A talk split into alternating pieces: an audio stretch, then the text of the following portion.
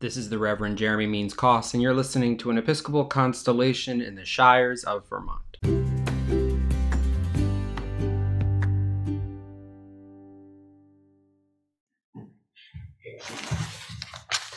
As I told you earlier, Gizelle could not make it because she tested positive for COVID.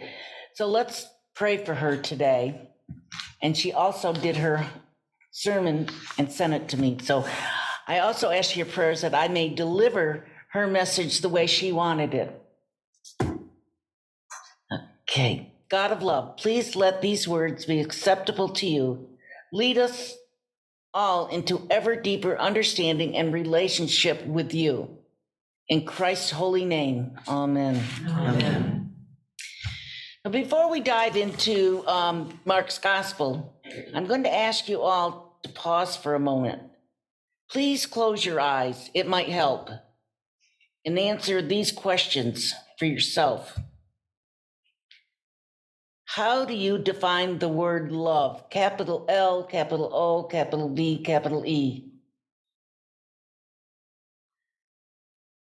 What is love?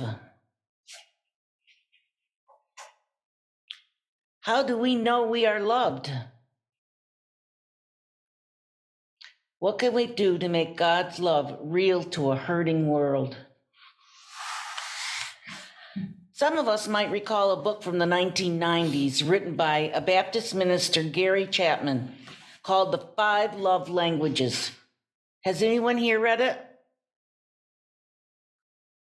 Yeah, Mary.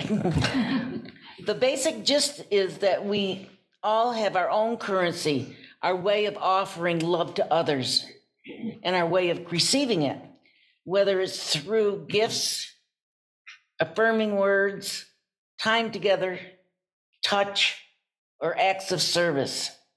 Chapman's point was that we do best in relationships when we're giving others the kind of love they need and receiving the kind of love we need in return.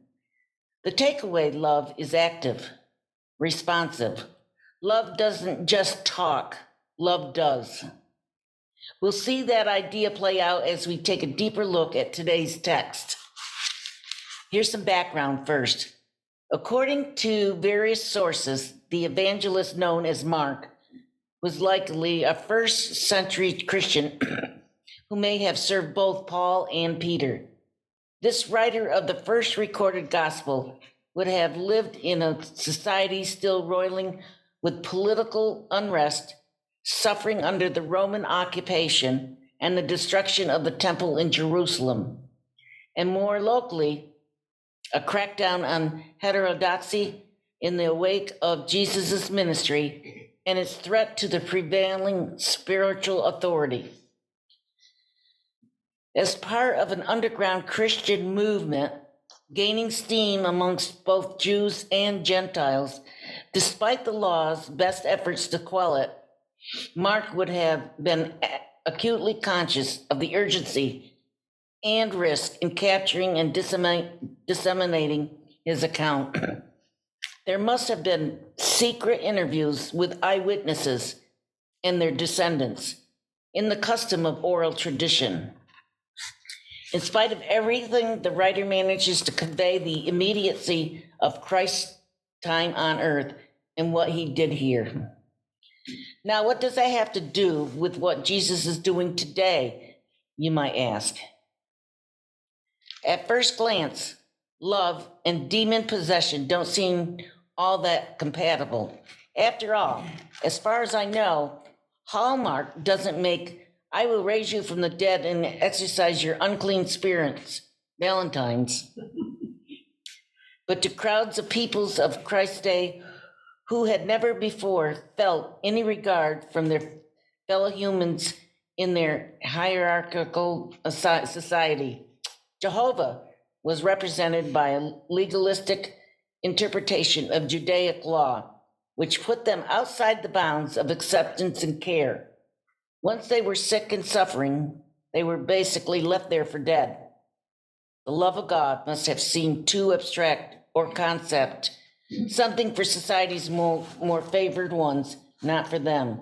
And then here comes this young man from Nazareth, of, of all places, not just telling them that they are now inside the fold, beloved of God, but beyond words, physically taking them by the hand, healing them, releasing them, and showing them for the first time what real love is.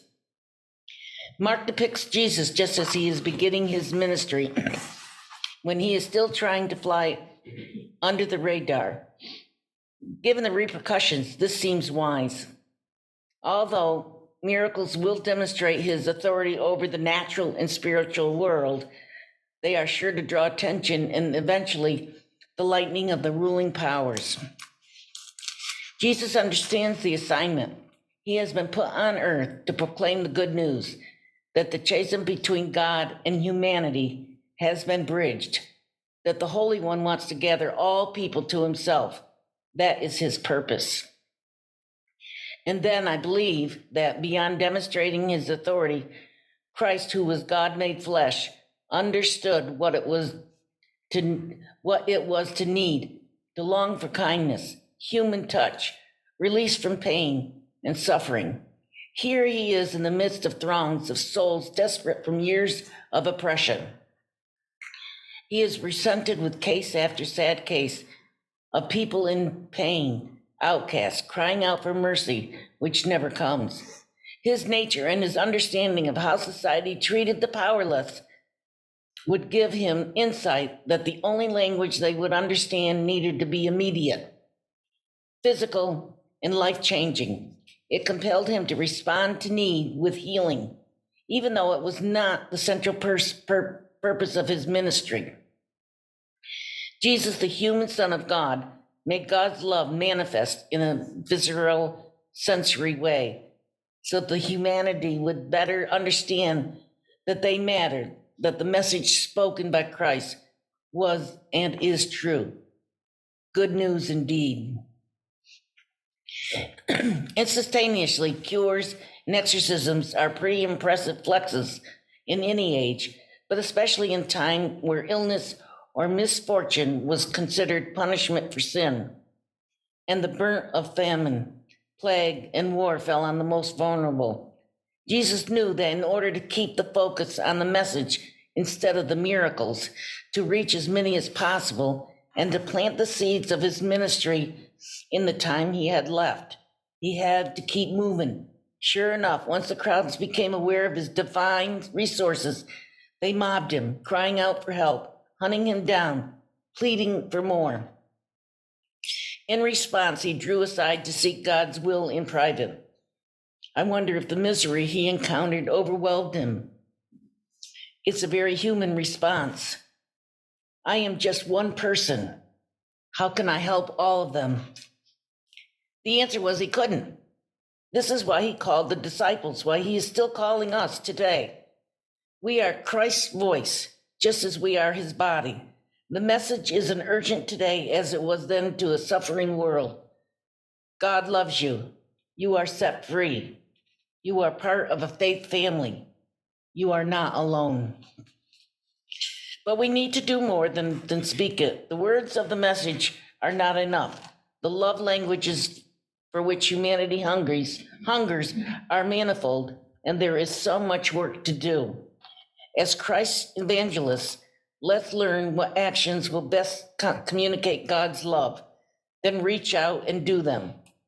We can alleviate suffering we can show people that they are not forsaken, while we may not have the authority to take others by the hand and instantly heal them in unity with our God and with one another. We can manifest love.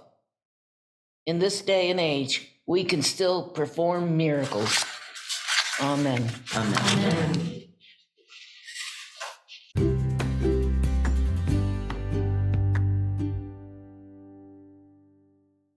Thank you for listening to an Episcopal Constellation. We hope you enjoyed what you heard. And if so, please give us five stars on your local podcast provider.